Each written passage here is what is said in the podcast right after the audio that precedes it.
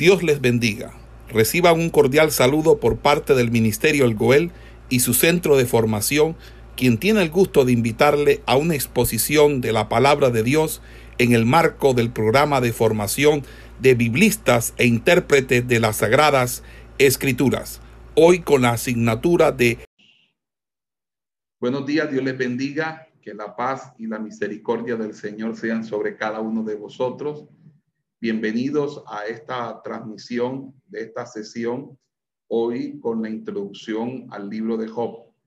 Dios les bendiga a todos los hermanos que nos sintonizan, los que están a, esta hora sintonizados con esta enseñanza. Oremos.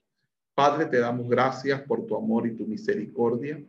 Te pido, Dios mío, que seas tú obrando de manera especial en nuestras vidas y que tú permitas, Dios, que en estos momentos podamos tener eh, una jornada de impartición bien provechosa para todos y cada uno de los que nos están escuchando y los que nos van a escuchar.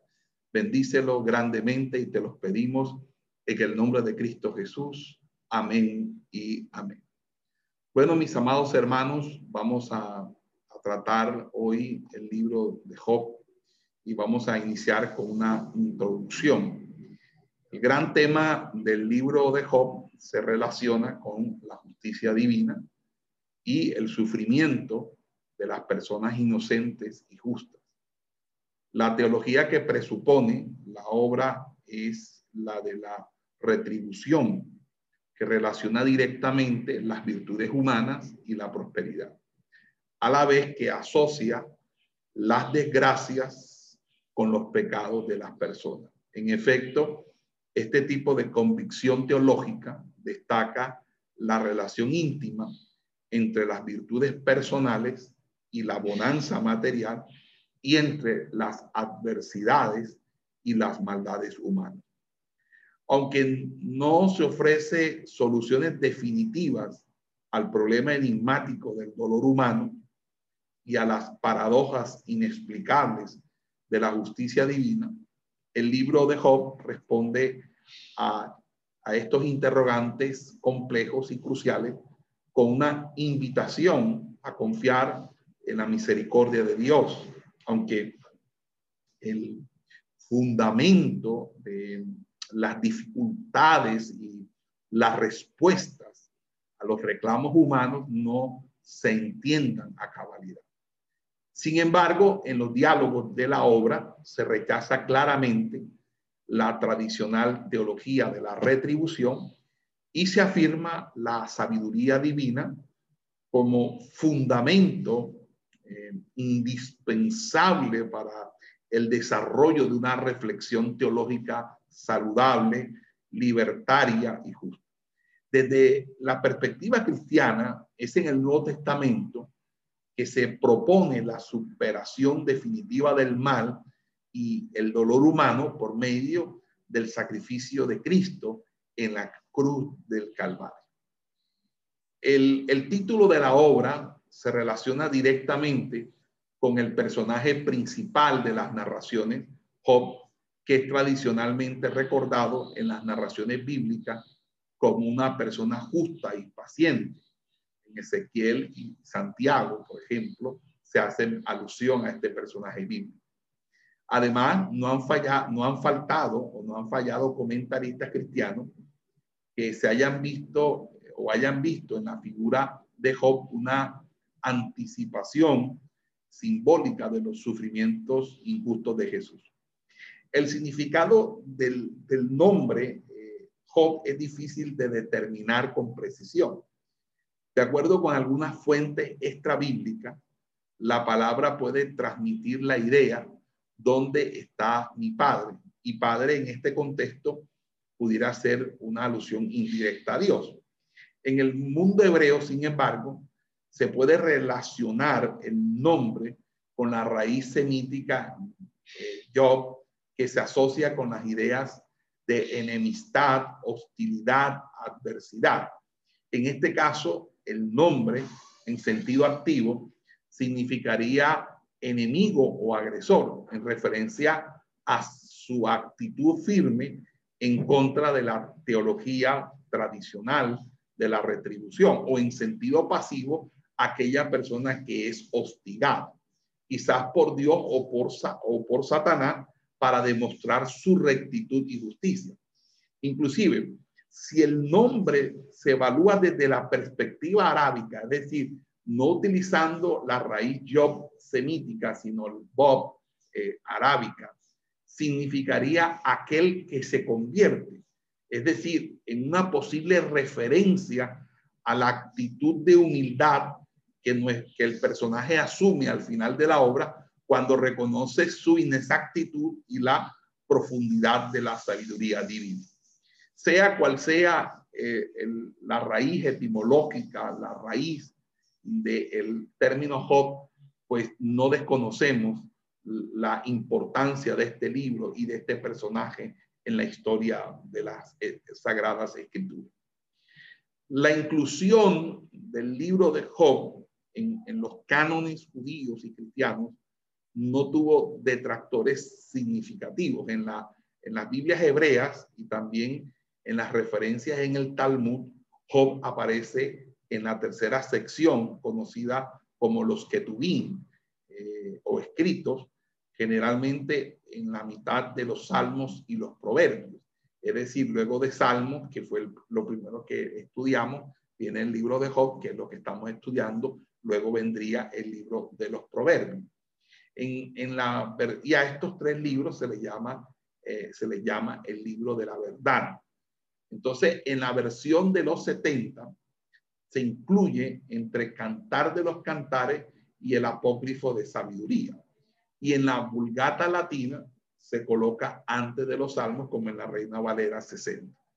Bueno, de ninguna de, singular importancia en los estudios eh, críticos del libro son también todas aquellas complejidades textuales eh, que tienen que ver, obviamente, con el análisis sobrio de los manuscritos.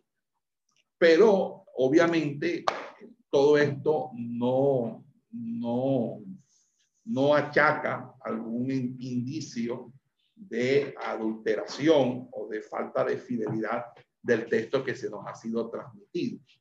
Eh, sin embargo, y pese a todas estas dificultades, eh, los manuscritos descubiertos en el Mar Muerto corroboran la fidelidad del texto masorético, que es el texto que se basa para nosotros tener conocimiento acerca o sobre el libro de Job. Entonces, ahí la Septuaginta presenta un texto más breve que posiblemente proviene de otros manuscritos hebreos pero el texto masorético eh, eh, es el texto completo y es el texto que se mantiene vigente en la Reina Valera 60, es decir, que es el mismo que aparece en los rollos descubiertos del Mar Muerto, lo cual nos da a nosotros una tranquilidad frente al tema de la legitimidad y de la canonicidad. Como les decía, el, el tema más obvio del libro de Job, el tema más obvio, del libro de Job es el sufrimiento del justo, aunque el libro también abarca otra cantidad eh, de temas.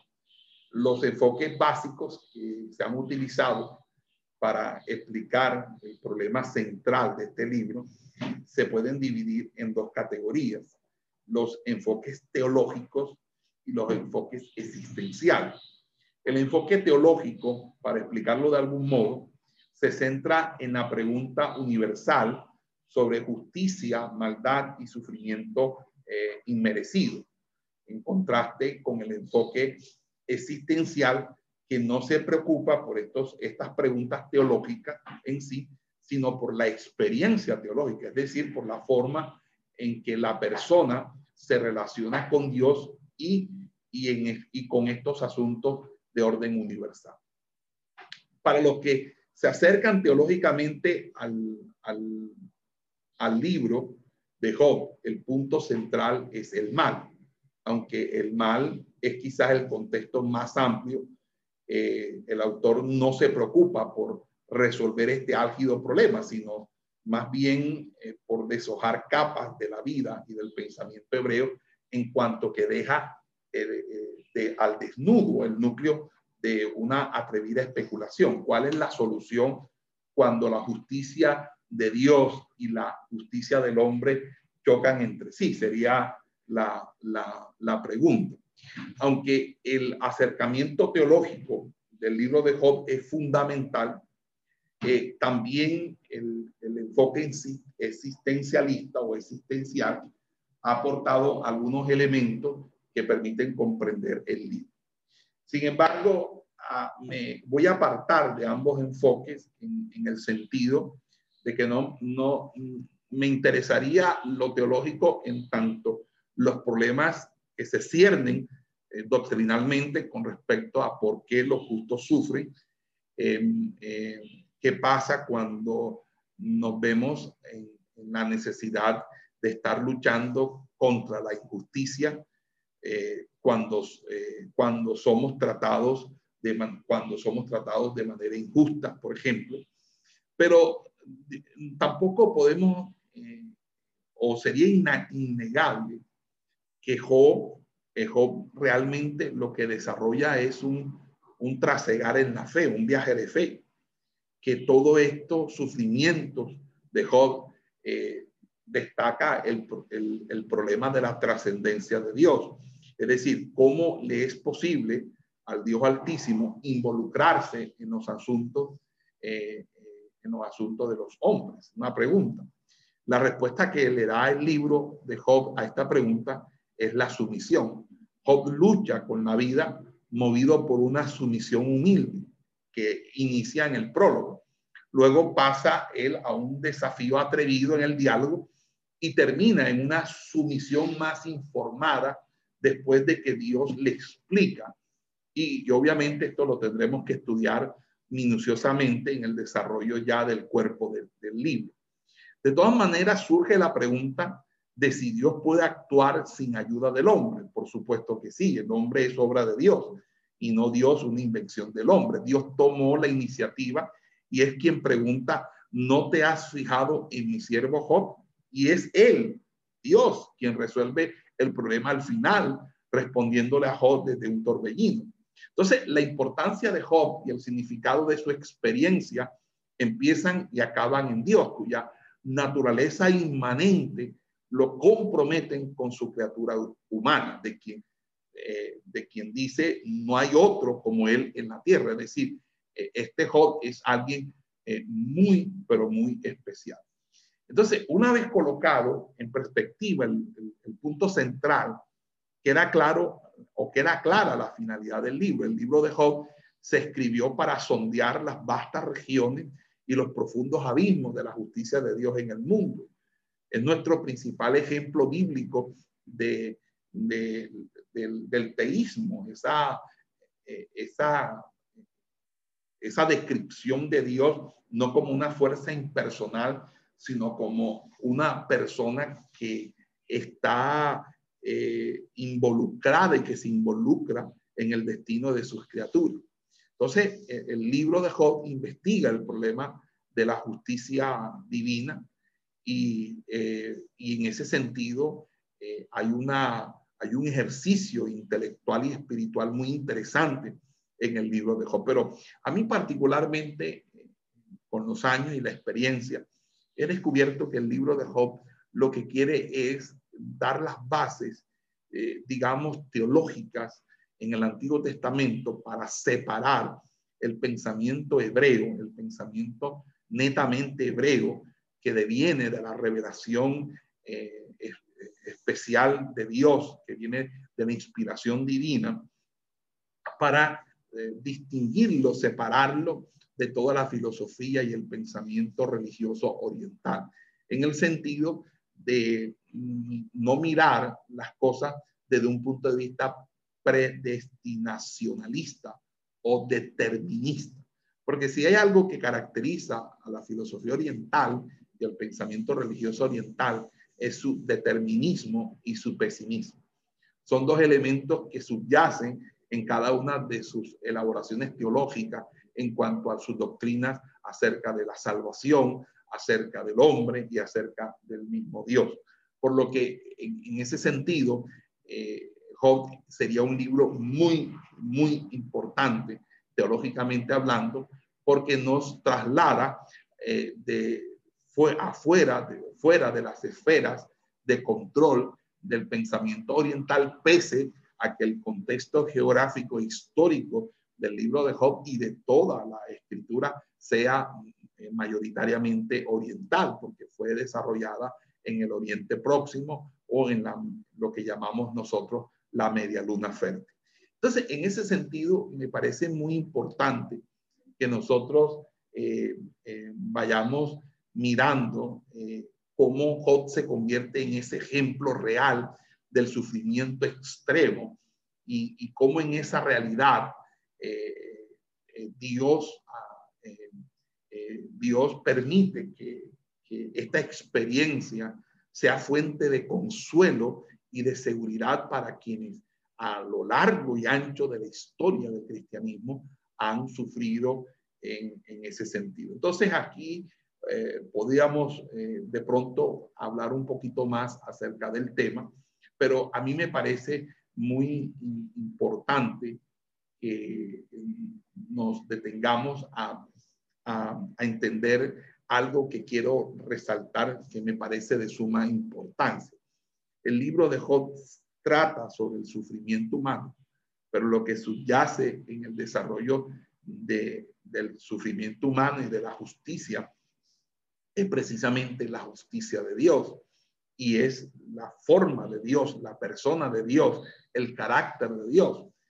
Y, en ese sentido, este es un texto que da una, un certificado de nacimiento de un pensamiento que aunque nace en Oriente, no es como en Oriente, porque vislumbra a Dios desde otro punto de vista, no por la ley del karma, no por el determinismo, sino ahora por el ejercicio de la voluntad y la providencia divina, pero también el ejercicio de la voluntad del hombre, quien decide y quien es sujeto también y no simplemente un objeto de los caprichos de una deidad eh, que maneja las cosas muchas veces de manera arbitraria. Aquí vemos que en todo tiempo lo que se ha vislumbrado es toda una, eh, es una estrategia divina para acrisolar la vida de Job, para hacer que Job tenga un conocimiento más cercano, no de oída, sino que ahora ese conocimiento que se le llama de vista, aunque no es vista, obviamente, pero es una forma eh, metafórica para decir que su conocimiento de Dios es ahora mucho más profundo, mucho más cercano, mucho más eh, interiorizado en su ser. Y todo esto, mis amados hermanos, nos lleva a nosotros a entender lo que el Nuevo Testamento nos va a enseñar en la participación del padecimiento de los vituperios de Cristo. Cuando usted come de ese pan, come de esa carne, usted se hace partícipe del cuerpo de Cristo y ser partícipe del cuerpo de Cristo es, eh, es un bautismo en fuego, es un bautismo en luchas y tribulaciones, es un bautismo en, pruebas y aflicciones que usted eh, va a vivir, que usted ineludiblemente va a pasar y todo ello con el objetivo de acrisolarlo, con el objetivo de cimentarlo, de que usted forme un carácter sobrio, de que usted tenga un carácter espiritual maduro, que usted pueda desarrollar unos, valores, eh, unos marcos de referencia, un, fruto del espíritu en su vida que vaya acorde a un crecimiento sano y sobrio desde la palabra de Dios. Es decir, que el sufrimiento, eh, y esta es una eh, de las consecuencias que vamos a extraer de este libro, que el sufrimiento es entonces un agente constructor del carácter. Es a través del padecimiento que aprendemos la obediencia, nos lo va a enseñar el libro de Hebreo. Pero bueno, Estamos apenas en una introducción y no queremos adelantarnos a los grandes debates y temas que vamos a tratar eh, haciendo análisis a este texto. Entonces, en, en cuanto a la estructura y formación del libro, de acuerdo al análisis sistemático de la obra, se pueden distinguir y diferenciar varias secciones literarias y temáticas. Por ejemplo, podemos mirar que el primer y segundo capítulo del libro de Job es un prólogo, que luego vienen tres ciclos de diálogos de Job con sus amigos, donde, eh, donde ellos acusan a Job, Job se defiende, luego hay una especie como eh, de alternativa, vienen enseguida, van alternando, eh, Elifab, Bildad y Sofar en ese mismo orden van haciendo cada una sus respectivas acusaciones y discursos y Job les va respondiendo. Eso va desde el capítulo 3 hasta el capítulo 26. Luego, en el capítulo 27 hay un soliloquio, es decir, un diálogo para sí mismo de Job, es decir, un, habla, habla solo de Job y, y luego eh, viene en el, en el 28 un himno, que es un himno a la sabiduría, y luego en el capítulo 32 nos damos cuenta que hay unos discursos del Eliú, que es un personaje que aparece allí, y luego viene una teofanía en la tempestad en el capítulo 38, y luego termina el, el, el epílogo, el, el epílogo del libro. Eh, fíjense que eh, otra manera también de, de, mirarlo es diciendo que si el libro de Job tiene 42 capítulos, eh, se dividiría en, en tres partes. una primera parte que le podríamos llamar también prediálogo, que serían los tres primeros capítulos. Una segunda parte, que es el diálogo en sí mismo, que, que va del capítulo 4 eh, eh, hasta el capítulo 27. Y luego eh, el postdiálogo, que es del capítulo 28 al 42. Esa es una manera también de poder nosotros dividir el, o estructurar literal, literariamente el libro de Job. Pero bueno, a, a, mí me parece interesante que nosotros tengamos, por así eh, claro estas dos estructuras que estoy colocando. En la primera, donde hablé del prólogo, los tres ciclos de diálogo, el soliloquio, etcétera, esta estructura eh, identifica temas, identifica personajes, eh, identifica estilos literarios, interlocutores, teología y revela algunas complicaciones que no pueden pasar desapercibidas. De, de particular importancia son las diferentes perspectivas que se tienen de Dios en las diversas secciones y también las variantes en la presentación que hace de Dios nuestros protagonistas. Entonces, el análisis de estas particularidades nos va a permitir a nosotros comprender mejor la obra y también identificar sus contribuciones teológicas. Ahora bien, la imagen que la obra brinda de Dios eh, es bastante eh, bastante, bastante, eh, bastante eh, controversial, porque los, el argumento de, que, que, se, que manejan los amigos de Job es presentar a, a un Dios bajo una estructura dualista. En, entonces, en ese sentido, eh, ellos consideran que hay un bien y un mal, y allí, allí también vemos uno de los primeros elementos teológicos muy interesantes en el libro de Job, y es el elemento de que en el libro de Job encontramos una oposición por parte de Job y por parte, obviamente, luego de la intervención divina a una concepción dualista de Dios, porque obviamente esto eh, de una manera u otra eh, da eh, al, al, traste, O no compagina con eh, todo eh, lo que nosotros vamos a, terminar sabiendo con el canon completo acerca del mismo Dios, lo cual quiere decir que, que ese Dios eh, eh, del bien, que, que, tiene el bien y el mal en sus manos, eh, no es precisamente el Dios que presenta la Biblia.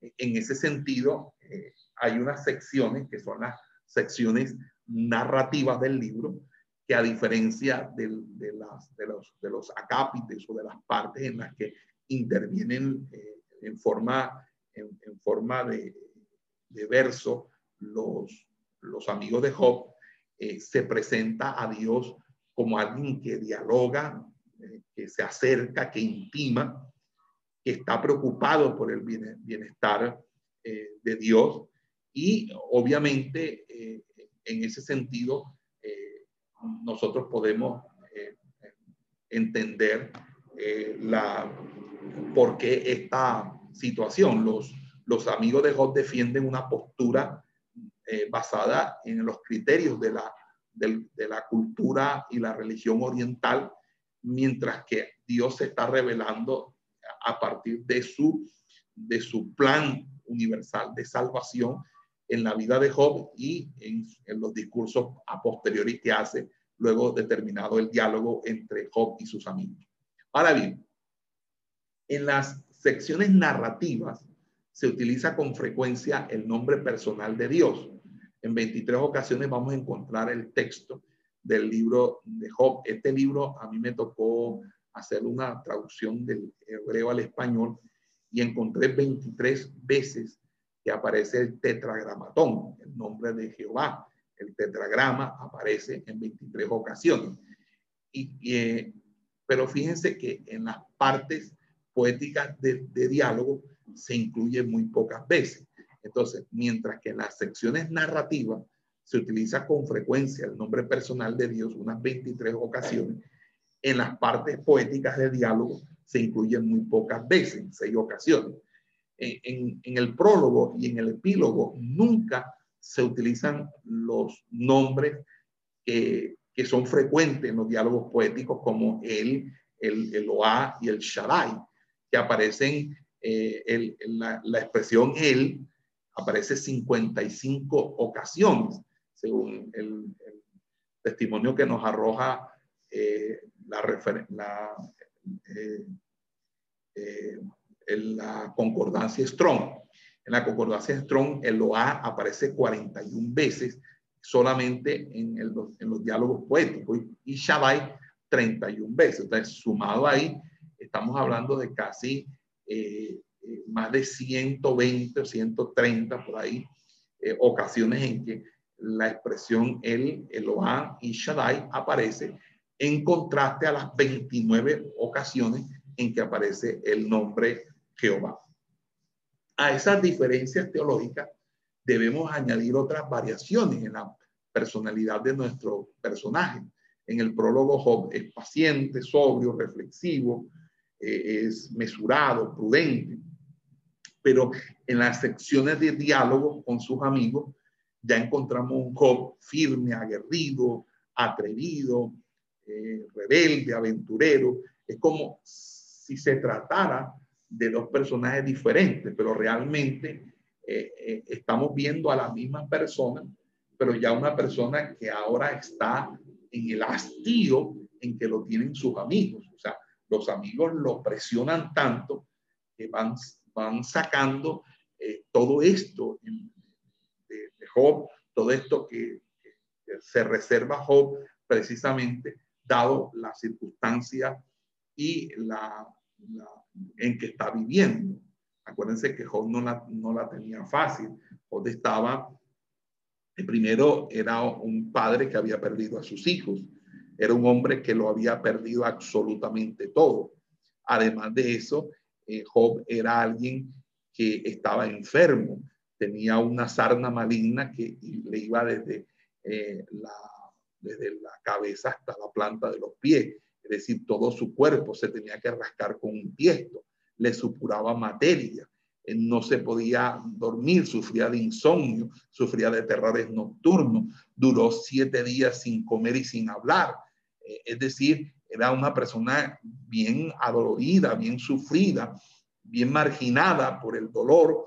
Entonces, e, ellos, en vez de consolarlo, en vez de asistirlo en, en esa instancia de sufrimiento, de vejación, lo que encuentra son tres amigos que quieren esculcar en su interior el pecadillo que está ocultando Job y que obviamente es la, el causante de todos sus males y su afrento. Entonces, eh, referente ya al tema principal de, de la obra, las secciones narrativas destacan la rectitud, la justicia y la paciencia de Job, mientras que el resto del libro, los temas que se enfatizan son el sentido de la vida, el dolor incomprensible de las personas y cómo Dios eh, aparece con su sabiduría y su providencia divina. En efecto, eh, cuando uno estudia cuidadosamente este libro y las diferentes secciones que posee, descubre singularidades que posiblemente se van relacionando con la compleja y larga historia de la redacción y composición del libro. Entonces, en, ese sentido, eh, nosotros podemos eh, entender eh, que esta es una obra de magnitud, de complejidad, de alcance e importancia, y que en, en ese orden de ideas vamos a encontrar elementos muy, muy importantes, muy interesantes. Bueno, con respecto a eso, también hablando un poquito acerca de el autor, simplemente no hay una forma eh, de determinar quién escribió esta maravillosa pieza de literatura. Podemos, lo que sí podemos estar seguros es que el autor fue un hebreo o israelita que expuso un, monetismo puro y cuya fe eh, era algo inquebrantable y renunciable. ¿Quién fue? Muchos consideran que eh, Moisés pudo haber sido el autor, dado que se ubican eh, entre el Génesis 11 y Génesis 12 se encontraría el espacio en el que se desarrolla esta, esta historia, porque obviamente eh, Job no es del tiempo de la nación israelita, es del tiempo patriarcal por las evidencias internas que hay en el libro. Entonces, en ese sentido, eh, nosotros eh, podremos también eh, dar algunas pinceladas. por ejemplo, del prólogo extraemos que Job fue un hombre que, que, que, desde su punto de vista de creencia, desde su creencia, interpretaba todos los asuntos de su vida. Cuando surgían problemas, eh, le era natural interpretarlos en términos de su fe. Incluso cuando tuvo esa pérdida personal y se le sumó la aflicción física, dice que mantuvo su integridad porque dice, eh, recibiremos de Dios los, los bienes y no los males, en el capítulo 2, versículo 10, por ejemplo. Pero fíjense que más adelante, cuando ya se encuentra él sumido en las más oscuras profundidades del sufrimiento emocional y físico, él empieza a reexaminar eh, y empieza de una manera u otra a decir cosas que quizás antes no lo había, no se hubiera atrevido a decir, lo cual eh, es interesante porque el dolor nos hace hablar a nosotros eh, cosas que, en primer lugar, nosotros pensaríamos que son sacrílegas. Eh, eh, ¿En qué sentido? No? O sea, eh, lo que nosotros miramos como los lamentos, que es un tema veterotestamentario, es algo que no lo entendemos, como tampoco entendemos la connotación de los salmos imprecatorios, porque no venimos o, nos, o no somos provenientes de una cultura como la de Job, una cultura hebrea y una cultura antigua. Nosotros hemos heredado el, cristianismo puritano, el cristianismo cuaquero, el cristianismo pentecostal, que eh, no, no está bien maldecir, no está bien quejarse delante de Dios, porque la queja es pecado, y por, en ese sentido, pues, eh, eh, somos eh, bastante, bastante renuentes a, a, aceptar la queja. Sin embargo, dentro de la liturgia de oración antiguo testamentaria, la queja hace parte de, de la estructura del lamento. En el lamento, el orante se queja. Y fíjense que nosotros asumimos que la queja es pecado porque cuando nosotros eh, revisamos en el Antiguo Testamento la, la huida en el desierto de Israel, el éxodo en el desierto, eh, nosotros vemos un pueblo que se queja, se queja y Dios eh, mira, lo mira como una murmuración y trae con disciplina a raíz de esa murmuración. Pero aquí, aquí es algo diferente porque no es, no es una queja pública, no es una queja que se hace eh, para generar un chisme, una murmuración. Es lo que sucede dentro de la oración. Es lo que, se, es lo que acaece cuando estamos delante de Dios. Y entonces, delante de Él expondré mi queja, dice, eh, dice la Escritura. O sea, nosotros sí tenemos el derecho de quejarnos, pero delante de Dios, exponiendo nuestra queja y lamentándonos en, ese sentido. Pero ¿cómo, ¿cómo Dios puede aceptarnos esto? Pues Él entiende quiénes somos, que somos humanos, y el que está hablando allí es, sin lugar a duda, el dolor. El dolor de una madre cuando pierde un hijo hace que la madre le reclame a Dios por la vida de su hijo, aunque Dios no tenga nada que ver con la muerte de su hijo, pero le va a reclamar a Dios, le va a reclamar de que por qué se lo llevó a él y no se lo no se llevó, no se la llevó a ella, por ejemplo. Es decir, cuando el ser humano experimenta las más, más recónditas oscuridades del dolor y del sufrimiento, el, el ser humano se levanta quizás en un tono altanero, en un tono eh, bastante, bastante eh, bravo y, le habla a Dios y le, y le, exige y le reclama a Dios cosas que eh, quizás nosotros no, no viviendo esa experiencia del dolor extremo nos pudiéramos atrever a decirlo. Y, y fíjense que para Dios esto hace parte del trato que Dios nos da a nosotros. Es decir, obviamente, cuando nosotros nos quejamos delante del Señor y nuestro dolor lleva, lo llevamos a su presencia, Él tiene de nosotros misericordia. Él tiene de nosotros eh, amor. Él tiene para con nosotros eh, liberación y respiro. Porque hasta que nosotros no expresemos con nuestras propias palabras la carga del dolor, de la pesadumbre, de, la náusea que nos produce a nosotros el sufrimiento extremo al que estamos sometidos. No estoy hablando de un niño que se le ha quitado una, una paleta y está llorando porque le quitaron la paleta. Estoy hablando cuando hombres de Dios, hombres de oración, mujeres de altar, hombres que están, que tienen un llamado eh, ministerial claro, definido, tienen que experimentar un dolor extremo que los desgarra, que los, que los coloca en carne y vida, y tienen que hablarle a Dios de una manera eh, hostil, de una manera fuerte, reclamando a Dios su palabra, reclamando quizás a Dios su promesa, reclamando a Dios por el llamado, etcétera, etcétera. Cuando uno experimenta estas situaciones, uno va a encontrar a Dios, uno va a encontrar respuesta del Señor. No es la queja del que se amalaya de haber conocido a Dios y quiere volver atrás. No, es el justo que le reclama a Dios frente a la situación. ¿Por qué?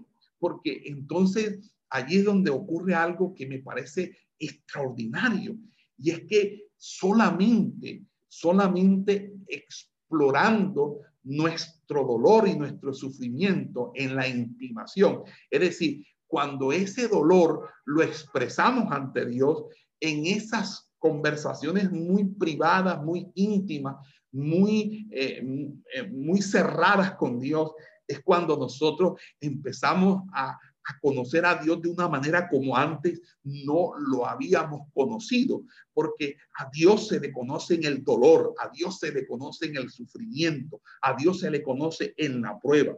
Cuando usted tiene la nevera llena, usted no conoce a Dios, usted quizá le usted simplemente alaba a Dios y, está muy agradecido a Dios, porque realmente la estructura oracional de nuestros tiempos está en la dicotomía de que nosotros pedimos y luego damos gracias porque Dios nos concede. Pero ¿qué pasa cuando oramos y no encontramos respuesta? ¿Qué pasa cuando eh, vemos que hay puertas que verdaderamente se han cerrado y que a pesar de mucha lágrima, de mucha intercesión, de mucha oración, no vemos que esas puertas se están abriendo? Y entonces llega un momento en que nosotros vamos y peleamos con Dios. Bueno, Dios desea que usted pelee con Él.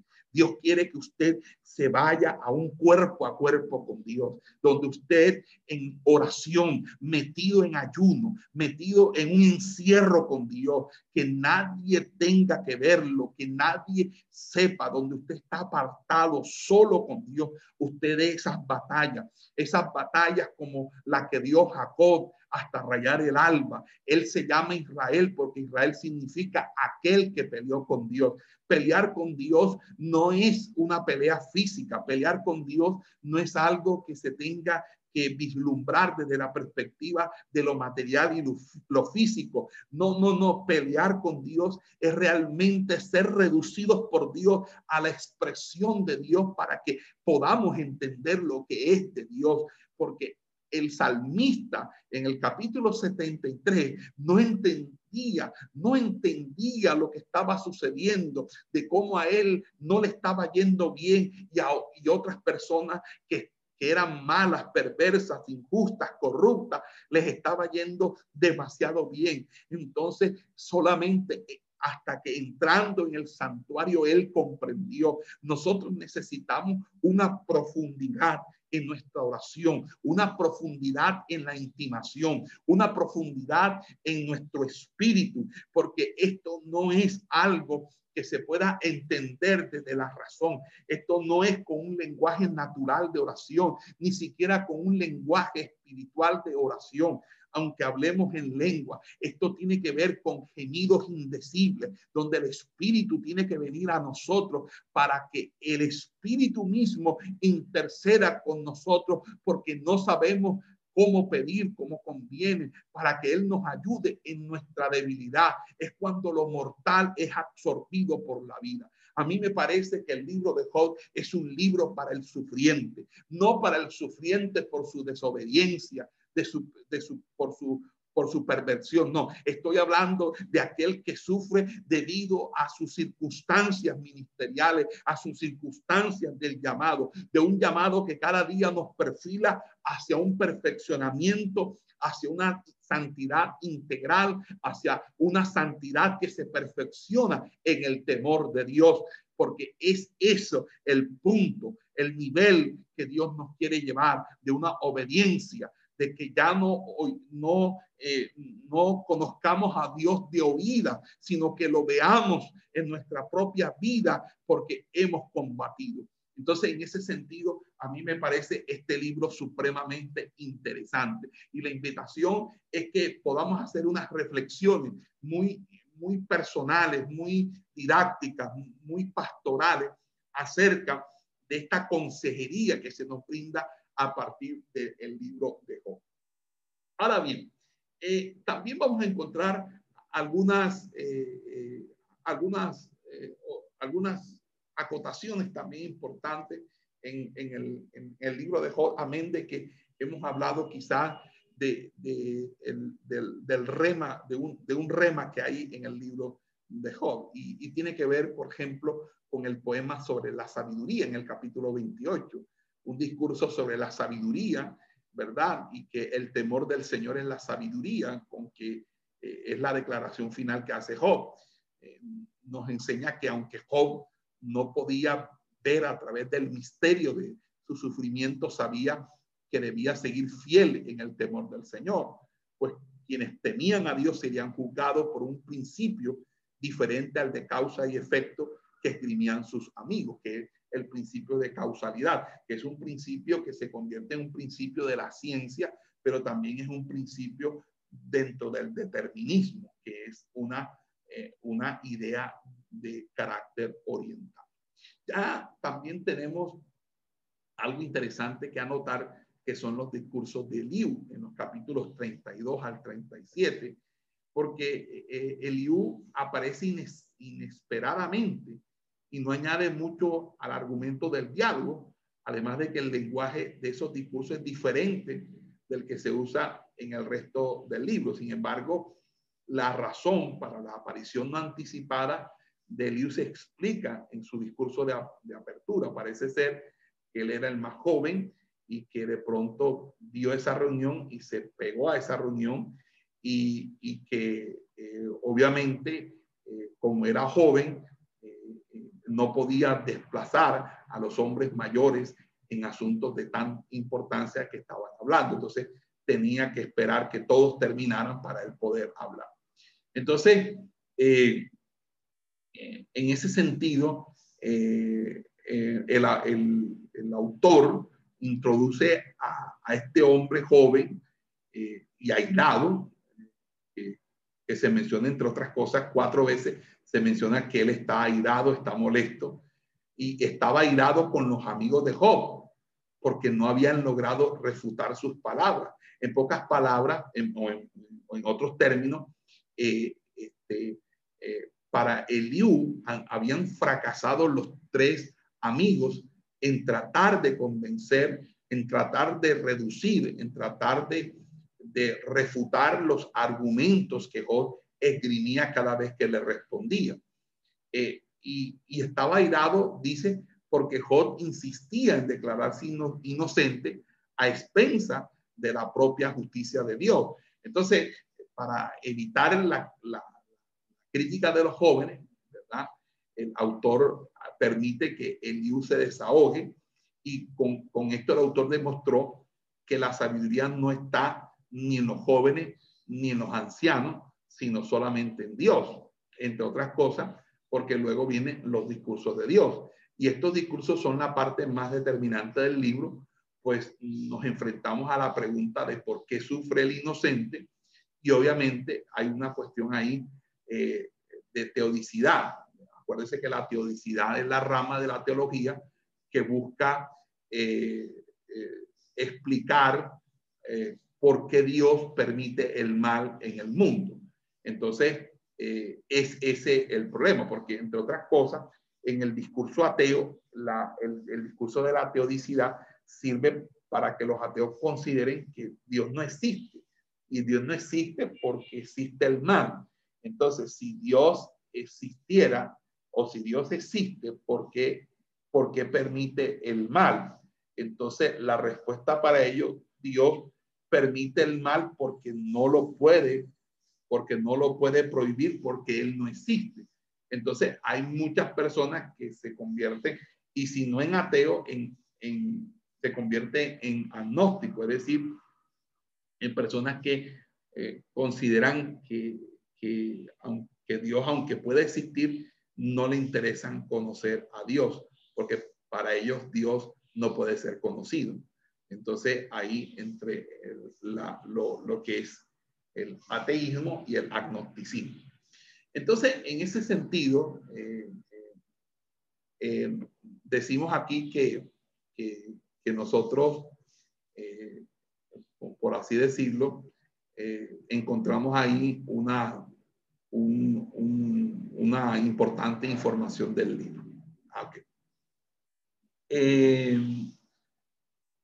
No sé si podemos dejar hasta ahí la clase. Vamos a, a, ver si hay preguntas.